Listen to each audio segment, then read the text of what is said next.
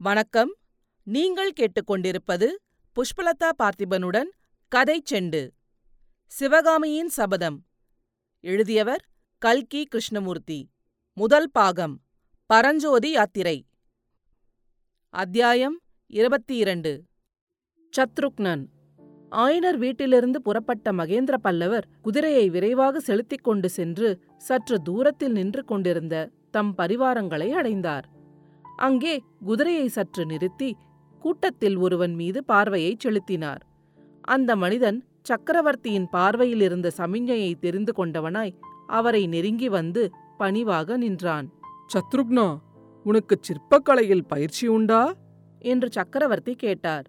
சத்ருக்னனின் முகத்தில் எவ்வித உணர்ச்சியும் காட்டாமல் இல்லை பிரபு என்றான். இவ்வளவுதானா? சிற்பக்கலையில் கொஞ்சமாவது உனக்கு பயிற்சி இருக்க வேண்டும். அதற்கு இந்த இடத்தை காட்டிலும் நல்ல இடம் கிடையாது. ஆயனருடைய சீடப்பிள்ளைகள் செய்யும் வேலைகளை கவனித்துக் கொண்டிருந்தாலே போதும். ஆஞ்ஞை பிரபு இப்போதே தொடங்குகிறேன். சிற்பம் கற்றுக்கொள்ள புதிதாக வேறு யாராவது இங்கே வந்தால் அவர்களையும் நீ கவனித்துக் கொள்ள வேண்டும். ஆனால் அவர்கள் உன்னை கவனிக்க வேண்டியதில்லை. அப்படியே என்று சத்ருக்னன் கூறியபோது அவனுடைய புருவங்கள் சிறிது மேலே சென்றன. நல்லது. சிற்பக்கலை பற்றி புதிதாக ஏதேனும் தெரிந்து கொண்டால் உடனே வந்து எனக்கு தெரிவிக்க வேண்டும். இவ்விதம் கூறிவிட்டு சக்கரவர்த்தி மீண்டும் குதிரையை வேகமாக விட்டார். அவரைத் தொடர்ந்து குமார சக்கரவர்த்தியும் குதிரையை வேகமாக செலுத்த மற்ற பரிவாரங்கள் அவர்களை பின்தொடர முடியாமல் பின்தங்கும்படி நேர்ந்தது. சக்கரவர்த்திக்கும் சத்ருகனுக்கும் நடந்த சம்பாஷணை அரைகுறையாக நரசிம்மரின் செவியில் விழுந்தது. அது அவருடைய மனதில் பெருங்குழப்பத்தை உண்டாக்கிற்று. சிவகாமி கூறியபடி ஆயனரின் வீட்டில் வேலெறிந்த வாலிபனை காணாதது மாமல்லருக்கு ஏற்கனவே வியப்பை உண்டாக்கியிருந்தது. இப்போது சக்கரவர்த்தி ஆயனர் வீட்டை காவல் புரியும்படி பல்லவ ராஜ்யத்தின் மகா சமர்த்தனான ஒற்றனை ஏவியது மாமல்லரின் வியப்பை பன்மடங்கு அதிகமாக்கியதுடன் அவருடைய மனதில் என்னவெல்லாமோ சந்தேகங்களை கிளப்புவதற்கு ஏதுவாயிற்று. அதை பற்றி தந்தையை கேட்க வேண்டும் என்று அவர் எண்ணினார். ஆனால் மகேந்திரரோ அந்த காட்டு வழியில் குதிரையை பாய்ச்சலில் விட்டுக்கொண்டு போனார். சக்கரவர்த்தி குதிரையை விரைவாகச் செலுத்தினால் அவர் ஏதோ முக்கியமான விஷயத்தைப் பற்றி சிந்தனை செய்வதற்கு அறிகுறி என்பதை மாமல்லர் அறிந்தவரானபடியால் விஷயத்தை தெரிந்து கொள்ள அவருடைய ஆவல் இன்னும் அதிகமாயிற்று. அவருடைய குதிரையும் நாலு கால் பாய்ச்சலில் சென்றது. காட்டைத் தாண்டியதும் காஞ்சியிலிருந்து மாமல்லபுரத்துக்கு போகும் ராஜபாட்டை தென்பட்டது. அந்த சாலை ஓரமாக ஒரு பெரிய கால்வாய் ஓடிற்று.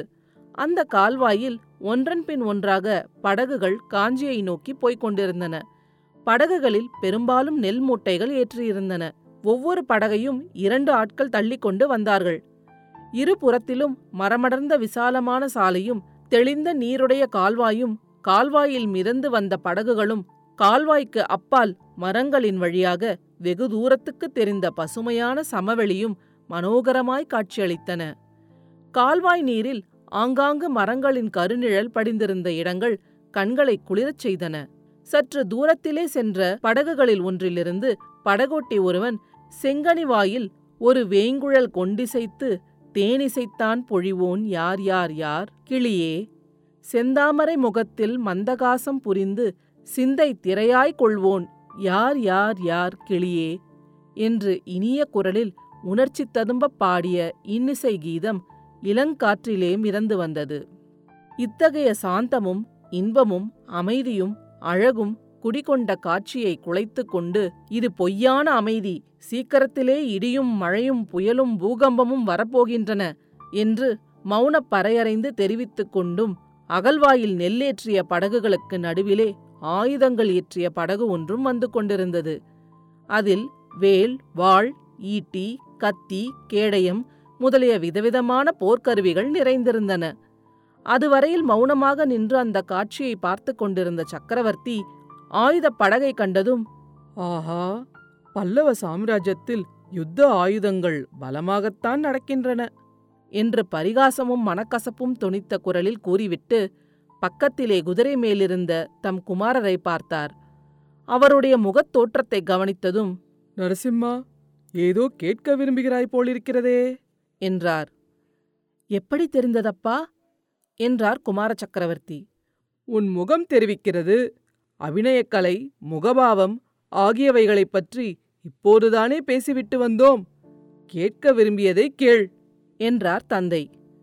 சத்ருக்கனை எங்கே அனுப்பினீர்கள்? ஆயனர் வீட்டிற்கு. எதற்காக? ஒற்றனை வேறு எதற்காக அனுப்புவார்கள்? வேவு பார்ப்பதற்குத்தான். என்ன சொல்கிறீர்கள் அப்பா?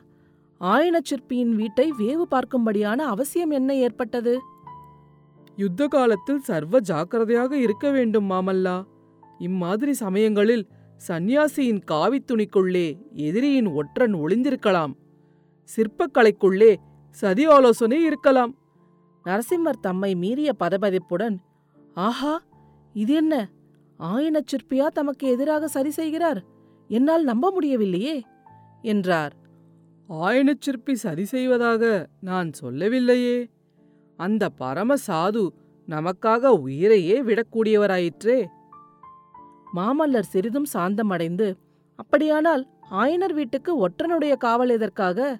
கள்ளங்கபடமற்ற அந்த சாது சிற்பிக்கு தெரியாமல் அவர் வீட்டில் பகைவர்களின் ஒற்றர்கள் இருக்கலாமல்லவா? ஆயனர் வீட்டில் ஒற்றர்களா? தங்களுக்கு எப்படி தெரிந்தது? நான் ஒருவரையும் பார்க்கவில்லையே. மாமல்லா ராஜ்ய நிர்வாகத்தில் ஈடுபட்டவர்களுக்கு எப்போதும் கண்ணும் காதும் திறந்திருக்க வேண்டும். யுத்த காலத்தில் இது மிகவும் அவசியம். ஆயனர் வீட்டில் நாம் இருந்தபோது உன் கண்கள் என்ன செய்து கொண்டிருந்தன? என்று கேட்ட வண்ணம் சக்கரவர்த்தி நரசிம்மரின் முகத்தை ஏறிட்டு பார்த்தார். அங்கே தம் கண்கள் சிவகாமியின் கண்களுடன் அந்தரங்கம் பேசுவதிலேயே பெரிதும் ஈடுபட்டிருந்தன என்பது ஞாபகம் வரவே நரசிம்மருடைய பால்வடியும் இளம் வதனம் வெட்கத்தினால் சிவந்தது. அதே சமயத்தில் முன்னைவிட அதிக தூரத்திலிருந்து படகோட்டியின் இனிய கீதம் மெல்லிய குரலில் பின்வருமாறு கேட்டது. கண்ணன் என்றங்கேயொரு கள்வன் உளனென்று கண்ணியர் சொன்னதெல்லாம் மெய்தானோ? கிளியே வெண்ணை திருடும் பிள்ளை என்னுள்ளம் கவர்ந்ததென்ன? கண்ணால் முழிந்ததென்ன?